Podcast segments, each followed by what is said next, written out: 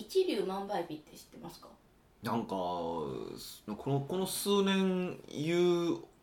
人増えましたよね。はうんいでもそれほんとそうですよ一粒万倍日ってすんごいいい日なんですよねざっくりすごいざっくりしてるんですけどいやなんかよく言うのは何やったっけあのーそそこの日に何か取り組み始めた方がいいとかうん、うんうん、うん、なんかすいう話は聞くんですけどね。はい、そうですよね、はいはいはいなんかねそれで最近話題なのは、うんこの来たる3月21日はいはいはいはいなんか財布をは新しくい。うん。新調すればいいっていうのが出ててななんでなんこ今回のこの一粒万倍日がってことそれとも一粒万倍日にってことなのとそれどっちどういうどっちの意味ですか多分一粒万倍日は結構財布は、ま、なんか前回も言われてたなっていう記憶はあるんですよへーでまたやから、うんあそろそろ私も財布持ってちょっと経ったかなーってああ変えな変えなくていいと思いますよ。え嘘、うんこうやっぱそういうのを、うん信じないタイプですかいや変えたらって言ったらあの僕が買わなあかんわけでしょそうそうそうだから変えなくていいよっていうあそっちですか、はいそそれだけこはまたあのこのポッドキャストが終わって交渉しようと思うんですけどえそのそれで気になったのが、はいはいはこういうなんて言うんですかこう一粒万倍とこういう日っていいよとか大吉とか、はいはい大吉ってのはありますよねあのカレンダーの大吉みたいなこの日に結婚すればいいといか対案対あ案対案とはいかはいはいそのはこの日あかん日みたいいな、はいはいあるじゃないですか友引きとかねそうそう友引きにお葬式したらあかんとかねそううんうんうんうんでそういうのってはいどう付き合ってますかどう付き合ううーんいやでも多分一粒万倍日なんてそういうことねこのこの数年じゃないですか多分5年前にはなかったはずなんですよ多うんう分、んうんうん うんその時知らなかった時何もなかったじゃないですかはいそうそう誰が仕掛けたんでしょうねだからこれってやっぱ、はマーケティングですかい、多分誰かが仕掛けてるんだと思うんですよ多分おそらく僕は宝くじとかのあの辺の業界じゃないかと僕は踏んでるんですけどだあからー最近なんかあのなんか看板持ってい「今日は一粒万倍日です」とかって言ってやるやついてるから多分そうじゃないねえかとは思ってるんですけど、うんうんうんまあどうやって付き合うのかって言ったら別に付き合わないですよねえー、なんていうんですでも歴史を見ると、はい特にアジア系というか中国って、はいその帝王学みたいな帝王切開みたいなのもあるじゃないですあかの生まれた日を決める決めるためにはいはとかい、三三名学に基づいたやつですねはいはいはいそういうなんていうんですかさっきも言ったもうこの一粒万倍も大安とかも、うんうんやっぱそういうなんですかね古来からなんて取り組んでるものでもあるから、はいはいはいはいで多分これから生きていくまた一粒万倍みたいな他のも出てくると思うんですよ、まだマーケティングがそうそうそう、はいはいはいえそれとどうやって付き合っていこうかといやそれでいくと今の話ちょっと矛盾があってえー、何でいすかや一粒万倍日って最近の34年はぐらい出てきた話だよねって話をしてて三名学って何千年も続いてる話じゃないですかはいだから三千あ三名学を信じて一粒万倍日信じないですだったら僕すごいわかるんですよへえ三名学と一粒万倍日はをなんか同違列う流に並べるのが違ういやわかんないですよもしかしたらこれ一粒万倍日もなんかすごいなんか脈々と続いてきたのを最近なんかあの公開された誰かが公開さしたんかもしれへんからね、はいあの僕もそそこまでそのなんか背景調べようとすら思ったこともないから興味もないから派あ調べでもそれぐらいの程度の付き合いなんです、ね、僕はその程度なんでただ三名学とかはちょっと僕あの CI とかがやってるもので、うん一応聞いたりはしてるんですようん、で一応あの寿命も一応わかるらしいんですよね自分の自分あですか三名学寿命わかるんですよでもなんかホットが話題で去年あ去年じゃ昨日のあの懇親会でもあのインドのやつですよねねはい、まあまハーバーにあ、もうああるからでもそれで矛盾したらどうしようかなと か、まあ、あのちなみに知り合いがあの今年あの寿命なんですよあの三名学的に言うとええ親しい人ってこあとの結構しい親しい人なんですけどどうするんですか寿命なんですけどまあ死ぬ気配は全くないで すけどね、はいえ何なんですかだからそれも、うあんじゃあ寿命嘘ってことですよね、いやだからいや、まあ、やっぱああいうのすごい都合よくできてましたねはいあのそこからいやそこしなかなかった時はもうちょっと生きてなんかやれっていう神からの知らせやっていうな んか謎の理由が理屈があるわけですよそれもう何でも言ったもん勝ちじゃそないうですかそうそうそうそういや結構便利で、うんだから三名学もまああのなんかいろいろ解釈とか流派があるからあの、全部そうだとは言わないんどこもそういうふうに言ってるかどうか知らないですよ僕はその一部しか知らないんで、でも例えば、えっと、宿命とえーっと宿命と環境と生き方があると宿命環境生き方そうそうで要は、えーっとその三名学で出てくるのは宿命なんですよ、う、うんうん、あなたの宿命はうんっていう話で、うんであと人の生き方ってあと環境があってうんそれ自分が生きてきた環境があってそれから、えっと、プラス自分の生き方、まあ、生き様があるみたいな話があるんですよ、そうすると宿命が25%で環境が25%で生き方が50%だみたいな言い方をするんですよねへえそれ宿命関係あるでって結い局う生き方やんって話なんですよそうそうそうそうそう美味しそうだとしたらただ例えば宿命を理解してるとうん例えばその自分の得意不得意とかがあってうんあのそこにこうわざわざ抗う必要はないしそこをうまく乗っかった方がうまくいくよねっていう考え方はあるわけですよ。あーちょっと近道みたいな感じそうそううそうそうそうだからわざわざ苦労する必要はないじゃないですか。うんうんうんうんっていう風な考え方があるあるんですよね。うんだからだからまあ別にそれに縛られろとも思わへんしなんやろなうんなんかね思わないんですけどとはいえやっぱ面白いなと思う、まあ、その三名学ってえ聞いたことあるけど何かあんま分かってない人も多いんですけど先生術あるじゃないですか。先生術もちょっとあの星占い星占い、は星占いって、まあ、先生術っていうのはもともと西洋なんですよ西洋の文化ヨーロッパとかの文化なんですよ、で三名学っていうのはその東洋の先生術なんですねへえで同じなんですよ基本的に基本的に星を読んでっていうやつなんですようんでそれでいくとまあ多分その僕先生術の方も全然勉強もしたことないから知らないんですけど、でもまあ多分同じような理屈だと思うんですよ言ってることってうんうん結構でそのおそれぞれのぼ僕の星の話があるじゃないですかうんを見るとなんかすごい僕なんですよどういうことあえ西洋の東洋のどっち見もてもう見てもなんか僕そうそうなんですよむちゃくちゃそうなんですよ残念なことに恐ろしいことにもう分かりやすいんですかねもう鉄板なんですね恐ろしいぐらいいそうらしいんですよでなんかいやそうだなって思うことはね、まあ、これもだから、まあ、バイアスかかってるのは間違いないですよバイアスかかってることは前提で喋りますけどあのーこうそれこそ経営者でこう割とうまくいってるなって思う人っていてるじゃないですかうん、うんそういう人の話をののそのそういう人の星を見見た時ってだからその人なんていうのかなその人を無視して見見るじゃないですかすごいその人なんですよあの儲かってる経営者がそうそう儲かってるとかそこなんか楽しそうに生きてる人とかってでも、うんそうでもないなみたいなしんどそうにしてるなとかっていう人とかしょうもない言い方してるなみたいな人をこう見るじゃないですか、そうするとめっちゃ違うんですよ書いてあることと。えー要はその宿命に従って生きてないなっていう感じがするんですよ。うーんそれは宿命ではでもさっきの復習は宿命は25%なんですよね25%やからでそうそう宿命ではある意味その自分のか才能とかそういうのもあるじゃないですか。ああとか本質的な部分もあそうるとかこういうとこういうふうなことに取り組んだ方がうまくいきやすいみたいなのがあるわけですよね。うんうんでそうするとそれを見ると 全然やっぱこれ逆らってんねやろなって思う人はやっぱりいますよね。うーんだからうまくいかない人を見ると逆らってそうな感じがしててっていうのは感覚的にも感じるんですよ。へーだから、はいまあ一概に全部違うともなんか言えへん、まあ、少なくとも何千年生きてるということは、うんまあ、何かのなあのあれはあると思うんですよ。うんうんゼロではないと思ってて、それがその正しいとかじゃないけどもあると思うから、まあ、変になんかこう逆らう必要がないよね。うんああわざわざなんてういうのそのあの神社の真ん中でうんこしようとかする必要ないじゃないですか。なんでそうそういういやそういう感じですよね。ああ下がらあらがってるってことそうそうそうで、まあ、結局最終的には英語としか言わないんですよああいうのってあの英語とっていうのはなんかそのこういうふうに生きるべきだみたいなことを言うけどうん、こういうふうに生きるべきだなんてもう幼稚園の先生習ってるじゃないですか、挨拶しようねとそかうそうですか嘘じゃあかんよとか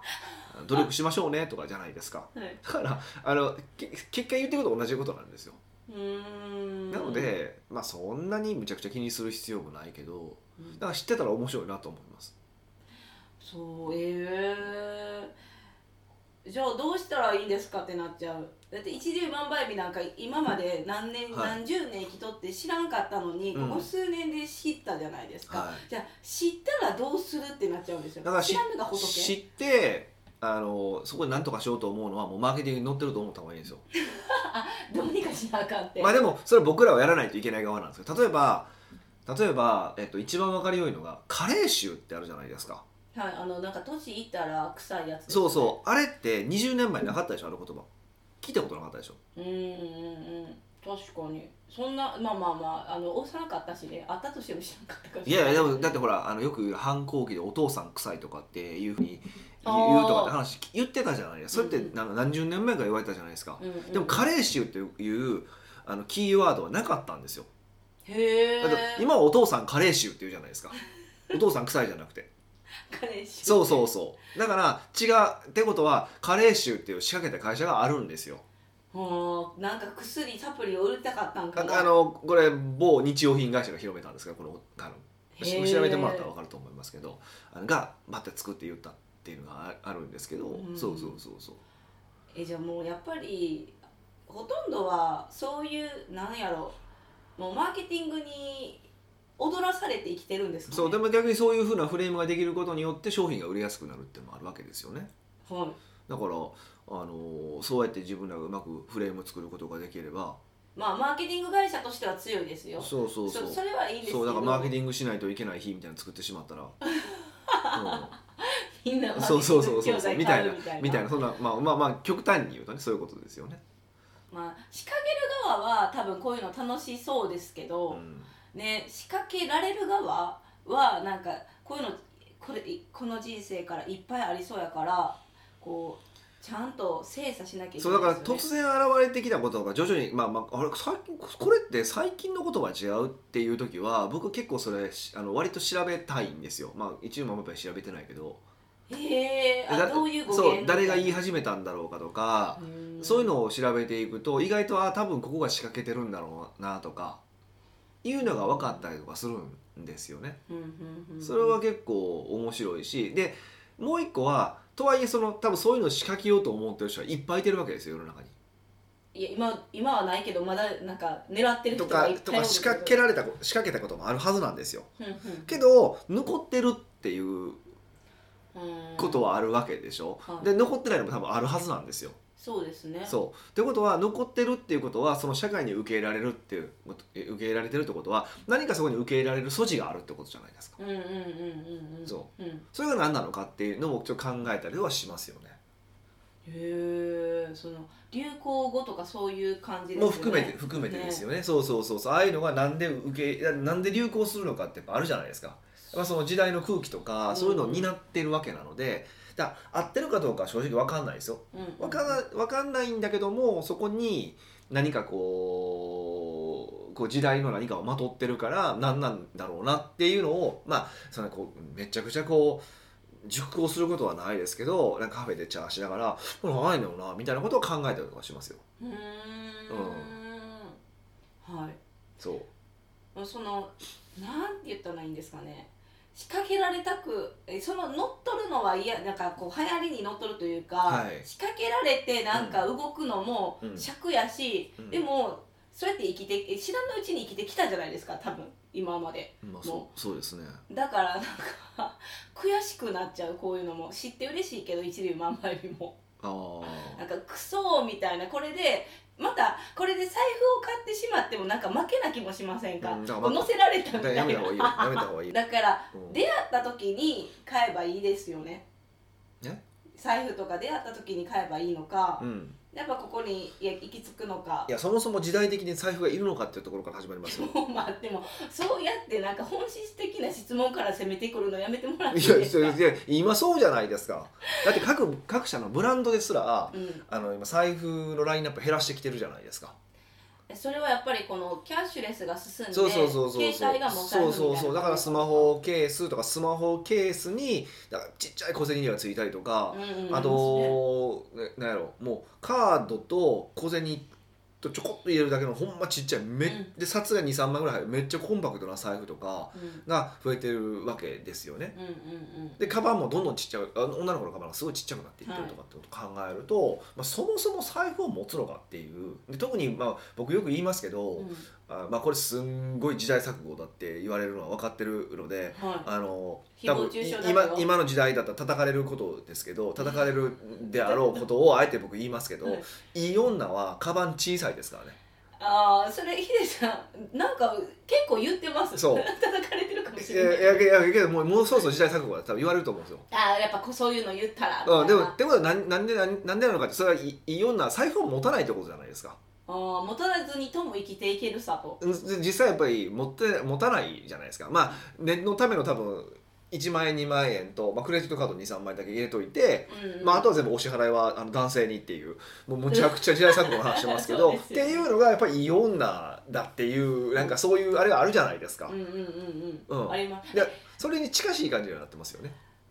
えそれはほんまにいい女なんですかえそのカバンが小さくて、はいなんかなんやろその人のために多分男性がごちそうしたいって思わせてるんでしょうねあそうだからそこがポイントであの持ってる女がいい女だとは僕は思わないんですよ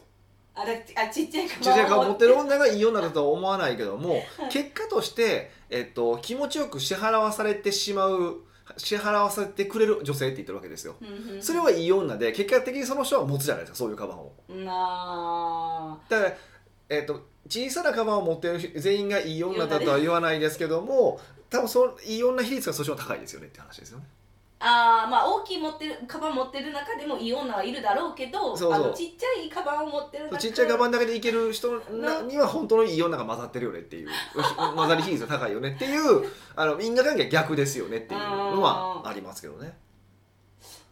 なるほど財布いらんのだかからそういうことを考えていくで特に都会で生きていくと、はいまあ、今のね今都市部に働いていいると、まあ、要はクイックペイとか、うんうんペイペイとか、まあ、要はキャッシュレスでほぼいけるわけじゃないですか。はあのなのであのそう大きな財布がいいるのかないるながいるながいらないのかなっていうのを考えた方がいいけどほん僕持ってないですからもう財布今うん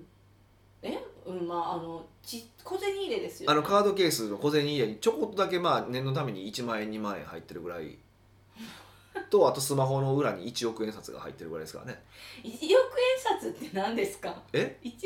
円札って何ですか1億円札ですかはいあのー上手に折ったら1億円になるんですよゆきちさんをです駅よ、ね、地をあの1万円を上手に折ると1億円になるんですけどえそういうのははい信じるというか、好きなんですいねや面白いじゃないですか 別に面白いじゃないいやたまにこう外した時に1億円やったら面白い1億円札やったら面白いじゃないですかでちょうどねその1億円札の幅がちょうどすあの今のスマホの幅と全く同じなんですよへえそれピタッはてはまるからだすごいから1億円入れとけってことなのかなと思って、いや重いやろはい今 ペラペラやからいいんですけそうどでねすそうそういうことですよね、うんは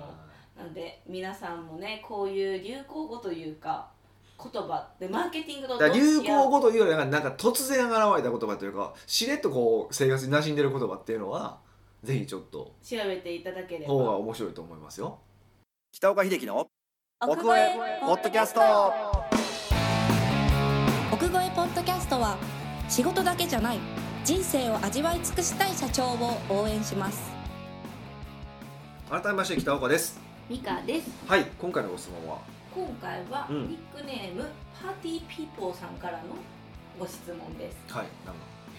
パーティーピーポー と思って今あはーなるほどなるい先日、んお金持ちがたくさん集まる食事会に参加しましほどあたー楽しそうですいいですねえ楽しいんですかねえお金持ち怖そうむちゃくちゃ片身狭いですよ片身狭い狭いから楽しいですよ聞いて話聞ヒいてデたさんらから見せないあーもうむちゃくちゃ狭い回よく僕も行きますねはいその中である方がお金がないやつは死に金ばっかり使っているうんお金が残る人は生き金を使っているという話をしていましたはいはいはいはいその話で、うんそこのメンバーが相当盛り上がってました、はいはいはい一方私はなんとなくわかるのですがピンとこない部分がありました、うん死に金生き金とはどういうことなのでしょうかうん言語化の鬼北岡さん教えてくださいなるほどねうん私も全然ピンとこないヒデさんピンとこいますいや説明はしづらいよね確かにそうあんまり真剣に考えたことがないかじらゃあメンバーがも相当盛り上がる側やえ盛り上がる側でしょその話でいや盛り上がれはするけどあ確かにみたいなあと具体例の話とかはできるやろうけど、うんでも、うん、なんか何かって言われるとすごい難しいよねいや全然わからないですよ死に金生きがいっておお金に死ぬも生きるもあるまあな何の観点から見るかですよねその生きる死ぬをうんだからお金がこれから増えていくとか貯まっていくっていう観点で生き金でうん貯まらないっていうのが死に金っていうことだと思うんですよそう使う時に貯めて貯まるじゃなくてもっと入ってくるみたいなおーえこのお金を使ったら倍で返ってきそうみたいな使い方が生き金で、まあ、そうより返ってきそうなおあのお金の使い方が生き金でそうじゃなくてえコンビニに例えばご消しゴム買うとかっていうのは死に金でもいやコンビニ消しゴム買うのかとかでもそれちょちょっと違ってて要は同じ使い方でも同じ使い方でも多分死に金になる人と生き金になる人もいてるんですよ。もうわからない どういうこっちゃねんお金はお金あ例えば、えっと、これはなんていうんかなあの一番分かりよい例だと思うんですけど、まあ、僕その食べるのめちゃくちゃ好きじゃないですか。はいで一食そのご飯食べに行くのにあの、まあ、一食それこそなんかそれこそこの間もなんか1 2 3万とかのうん飯食ったりとかしてしててその話をした時に「バカじゃないの?」みたいなことを言われたんですよ。うんうんうんまあ言われそうなフレーズでもあるそうそうそうそう、うんまあ確かにあの美味しいものを食べるものだけにそれをそんだけをかかかけてたら、うんそれはまあ確かになんやろアホだと思うしでもそれは趣味であれば全然僕はそれなんていうのかな個人のお金で趣味で使う分には僕それ死に金なのか生き金なのかどっちでもよくてはいでいいんですけど、うんでも僕割と、うんまあ、その趣味で使ってるっていう部分もあるんですけど一方でって話はこれ多分どっかでもお話ししたことあると思うんですけど。はい結構最近した気がするなその美味しい店があるから行きましょうよって言って人を誘えるっていう、うんそのしましたよねそうそうそうあ話の、はい口実になるわけうんうんじゃないですか。はいってことはその高いお金があ高いお店が、まあ、シンプルに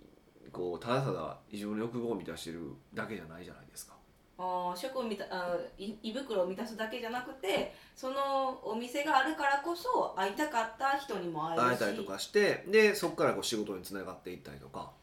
へーっていうのがあるわけですよ。まあまあまあなんかなんとなく想像はできそまうすそうだし例えば同じ店に行きましたその時に店主と話しする話しないでも全然変わってくるじゃないですか、うんうんうんそうそれこそ例えばあちょうど昨日、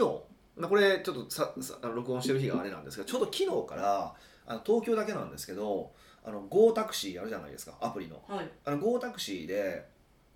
あのーなんていうかねそうアプリで呼んだ時しか来ないタクシーがあるんですよへえブルーブルーのタクシーなんですけどえ手を挙げても止まってくれないんですよへえそうそうそうそう。っていうのが、まあ、リリースにななっててたまたま一発目にタクシーに乗ったら一発目の人来たんですよえブルーのタクシーそうそうそう読んだらってことですかそうそ うそう一応そうそうそう そうブルーも来るし普通に流れてる車も来る可能性はあるああるんやけどそうブへルーーが来たんですようんなんとなくその日の朝から前日の晩かなんかにあのそういうタクシーができるみたいなニュースを見てたからうんなんですけどまあ多分できなかったとしても多分僕え「このタクシー何なんですか?」絶対聞いてたと思うんですようんうんうんタクシーの運転手さんにえブルーってほんまに外観が外外観もブルーなんですよへえでなんかアプリの時もこうなんたら社が来ますみたいな感じだったからなんか違うんやろなと思って、うんうんうんでき喋っててでこれ今日からですかあ今日からですみたいな話をしててでこれちょちょっと実は新聞で読んだんですけどなんか週34回ぐらいしか働かないんですよねみたいな話とかしたりとか週三回四回34回しか働働かないなんかちょっと働きやすい形に作ってあるんですってそのアプリの車はそうそうアプリの車は。車あのそう流しじゃないから、うんうんうんそうそう時間決めてシフトで働くみたいな感じのイメージになってへー面てそうそうそれでなんかあのーそうそうで給料ってどんなもんなんですかってちょっと突っ込んで聞いてすみたりとかごい突っ込んで聞きますねし したんですけど、はいそうそうそうでだからどうですかもうお客さんとか乗ってるんですかで あさちょうどお客様が初めてでみたいな話いがあやってでしょうねお互い初めてそうそうああそうなんですねみたいな話とかで盛り上がってて、うんっていうふうにタクシーも要はある意味でお金の無駄遣いだっていう人もいてるじゃないですか。あーあの電車使えよってことですかあそうそうそうそうでもそういうふうにかうんうん対話と会話して結構いろんな情報を仕入れたりとかしてますからねえーでそう俺を言われたら、はいもう使うお金が死に金なのか生き金なのかって自分の位置づけじゃないんって思ったんですそうよそうい使う時のそういかになんか生き生き金にするのかっていう考え方は大事だなと思うんですよおーだから例えばこの話はしたことはあると思いますけどあの会社が黒字になった時あもうやばいもうもう黒字になるわと黒字っていいことですよねうんだって赤字は赤やいやあマイナのスですよねそうそうそうプラスやと黒字になるわともういえででも税金取られるじゃないですか確かにでその時にまあ節税をするっていう考え方もあるわけですよ、え捕まらないまあ、節税や脱税じゃなくて節税は節節税税ははできるわけですよはいでその節税して何かを買うっていう方法もあるんですよもちろんあー会社にだってホンダの顔とかそういうまあ大きい金額ソのフもァーを買うとかの例えば車買うとかよく有名な話あああるんですけど、うんでもその車が本当に欲しくて乗りたかった車だったら全然いいんですけど、うんただただ税金が欲しくあ税金を払いたくないがためにだけに、えー車を買ったら結局金減ってるだけじゃないですかもちろん税払う税金は減るけども会社に残る金も減るわけでしょはい意味ないじゃないですかそれってえーでも節税になったから意味があるのじゃないんかっていういや例えば例えばですよ例えばじゃあ、えー500万円利益が出ましたで車250万円でしたあれ本当はちょっと違うんですけど、うんあのほんあの車250万円でしたってことは、えっと200あさまた車300万円でしょ計算しやすいように、うん例えばじゃあ500万円の利益が残りましたはいで車300万円で買いましたは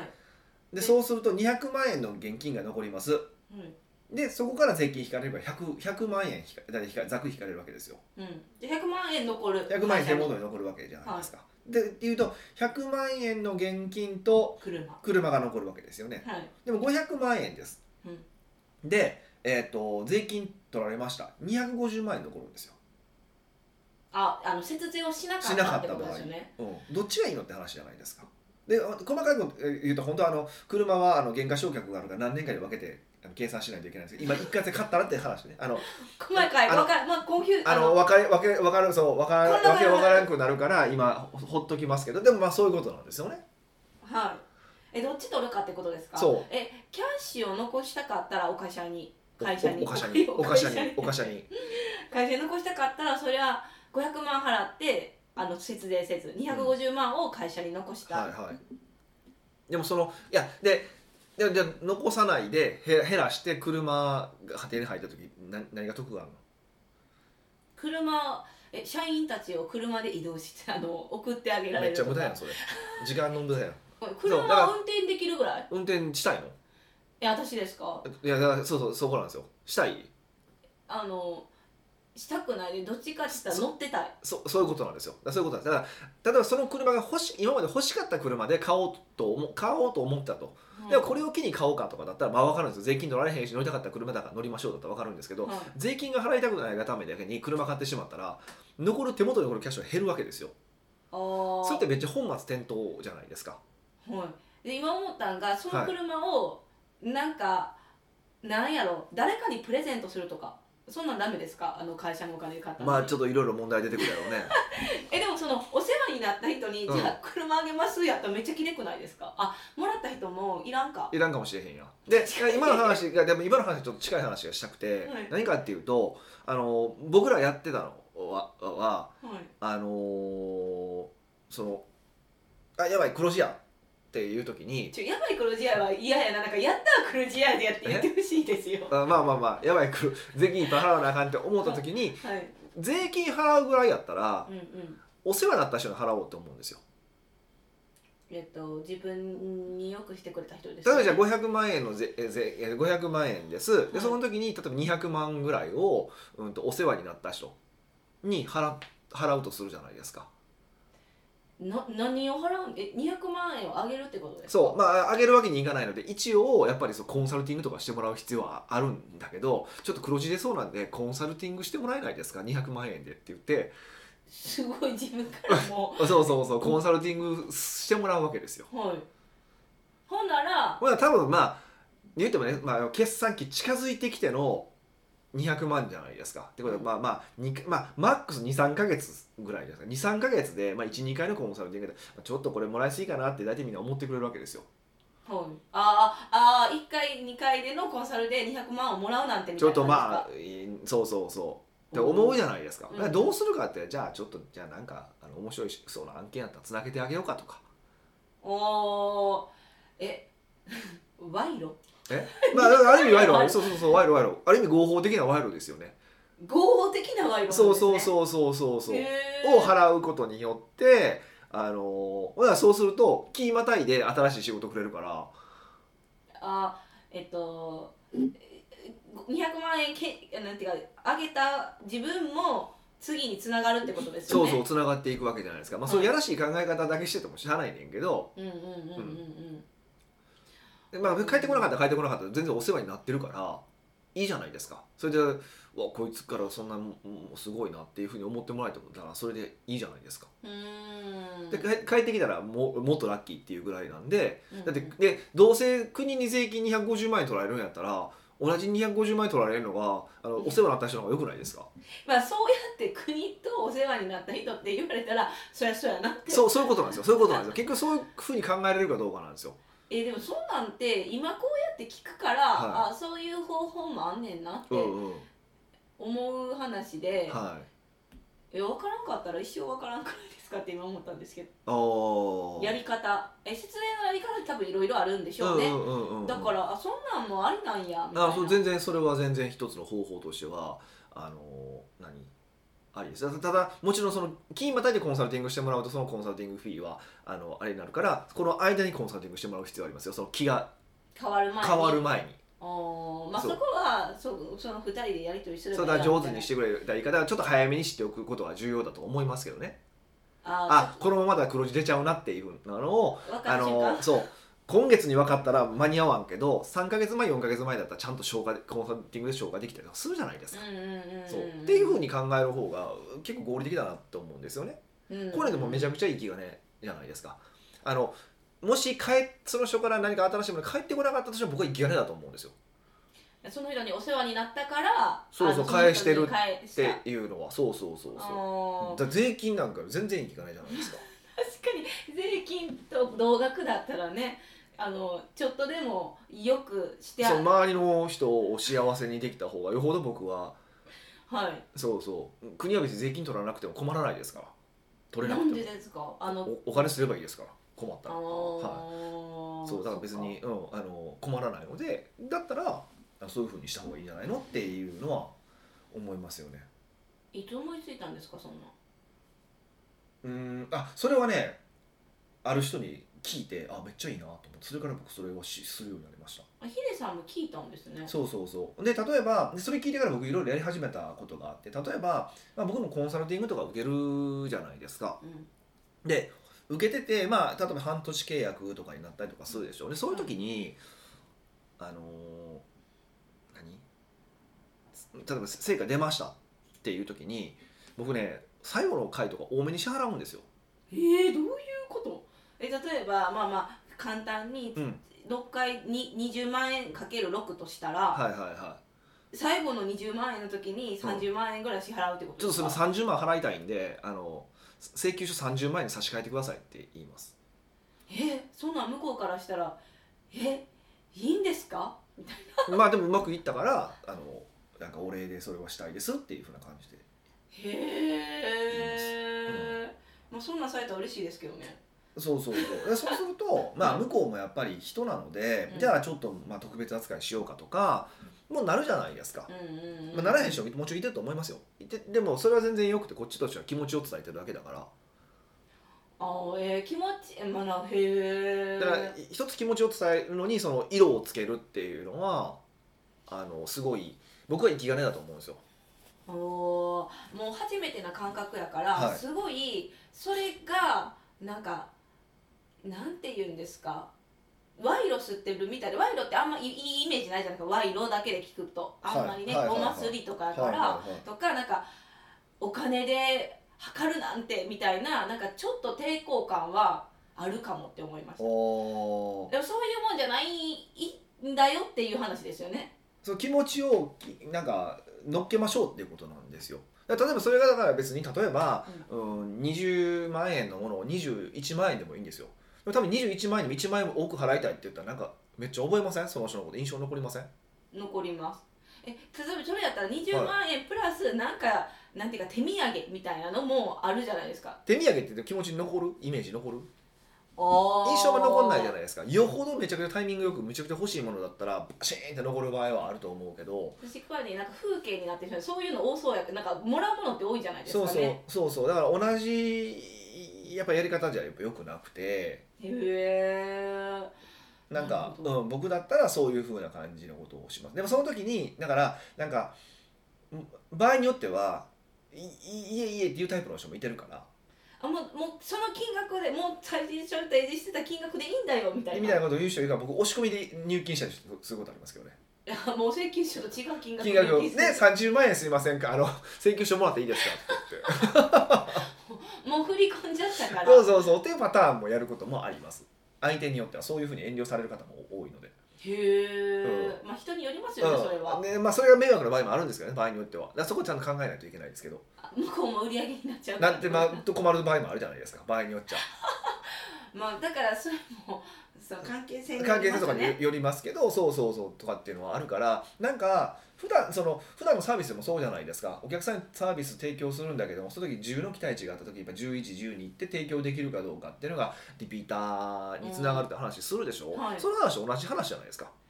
おーなんか直接的なお金ってなると多分なんかフレームがあるんですよそういうことをしたことがないからでもいつも言ってるじゃないですか、うんお金とサービスは対価だって話してるじゃないですか、そうだでかすらたまたま、えっと、お金とサービスをとか商品を交換してるだけでしょうんでサービスでより多く返しましょうっていう人がいるんだとすれば、うんうんうおん、金でより多く返しましょうっていう人いてもおかしくないなくないですか、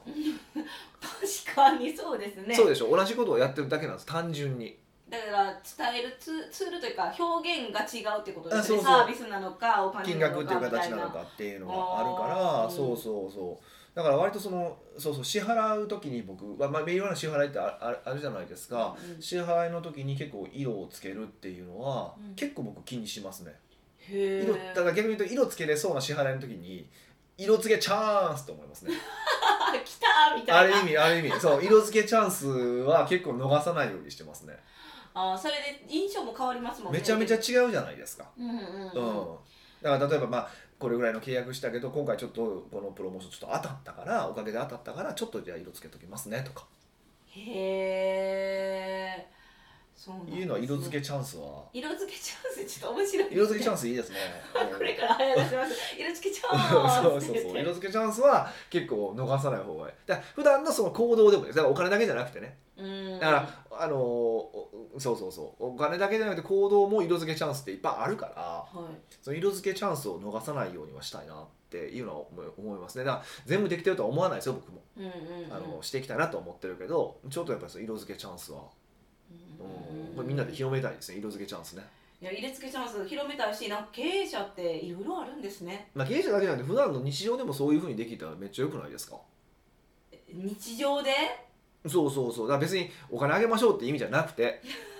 だからコンビニの店員さんでも目合わせてありがとうって言うとかそんなんもそうじゃな いですかあれ向こうってそんな期待しないわけじゃないですか、もうねお客さんにねそうそうでもそれも色付けチャンス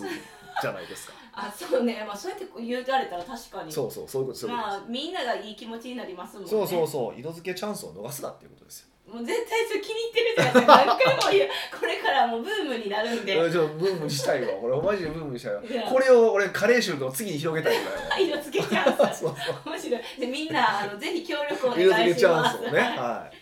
奥越ポッドキャストではいろんなご質問をお待ちしております質問を採用された方には素敵なプレゼントを差し上げておりますので質問をどしどし送ってきてくださいい、はい、まあこれ死に金生き金の話だったのかっていう謎は残りますがよくよえくじゃあよ来く週よくも考まえたたら